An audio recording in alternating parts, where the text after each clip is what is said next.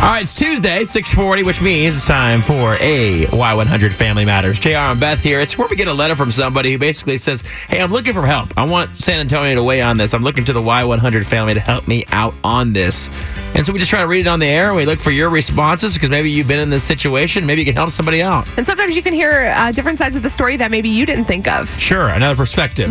Great, great, great point. All right, so this is from Tony in Selma. Just wanted to first say that I'm so thankful that you do this to help families here in San Antonio. I recently started dating a woman who has two teenage kids. She's an amazing woman, and we have so much in common. I feel like she came into my life at the perfect time. We have been dating for about four months now. I have hung out with her kids with her, but I would like to be a bigger part of her kids' life. She is open to it, but I also want to respect her kids and their wishes. Very smart.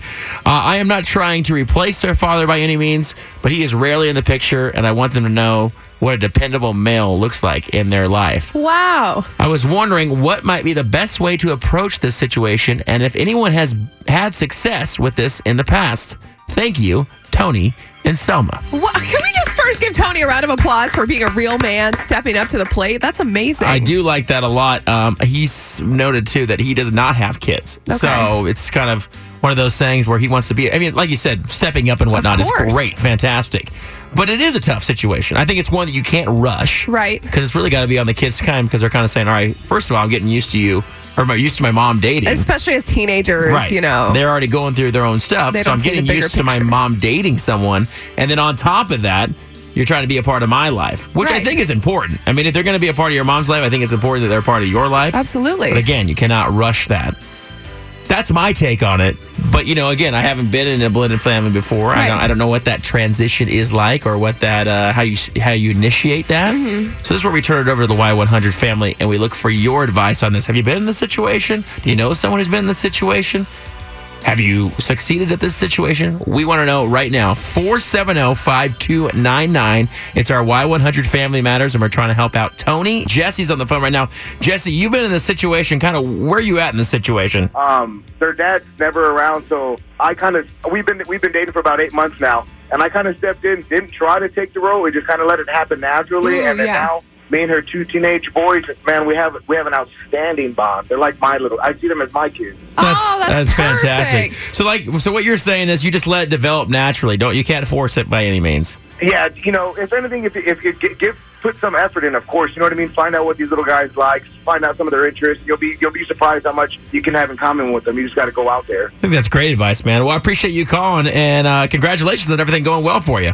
Hey, thank you guys. I love you guys. You guys get me through my morning and my work day. I love you. Oh, Oh man, love you. hearing that. Have a great day. Okay. All right, bye-bye. Bye. Hey, Doug, any advice on this? Well, yeah, it's one of those things where you're going to become a role male role model. You just it takes time.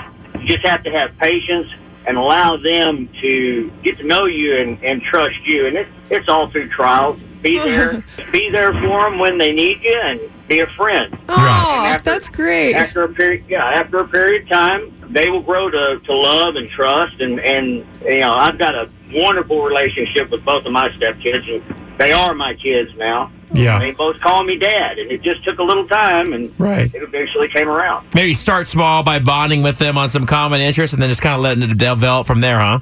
Yeah, pretty much. So many feelings. This is so great. All right. Thank well, you Doug, so I think that's fantastic advice, man. I appreciate you calling.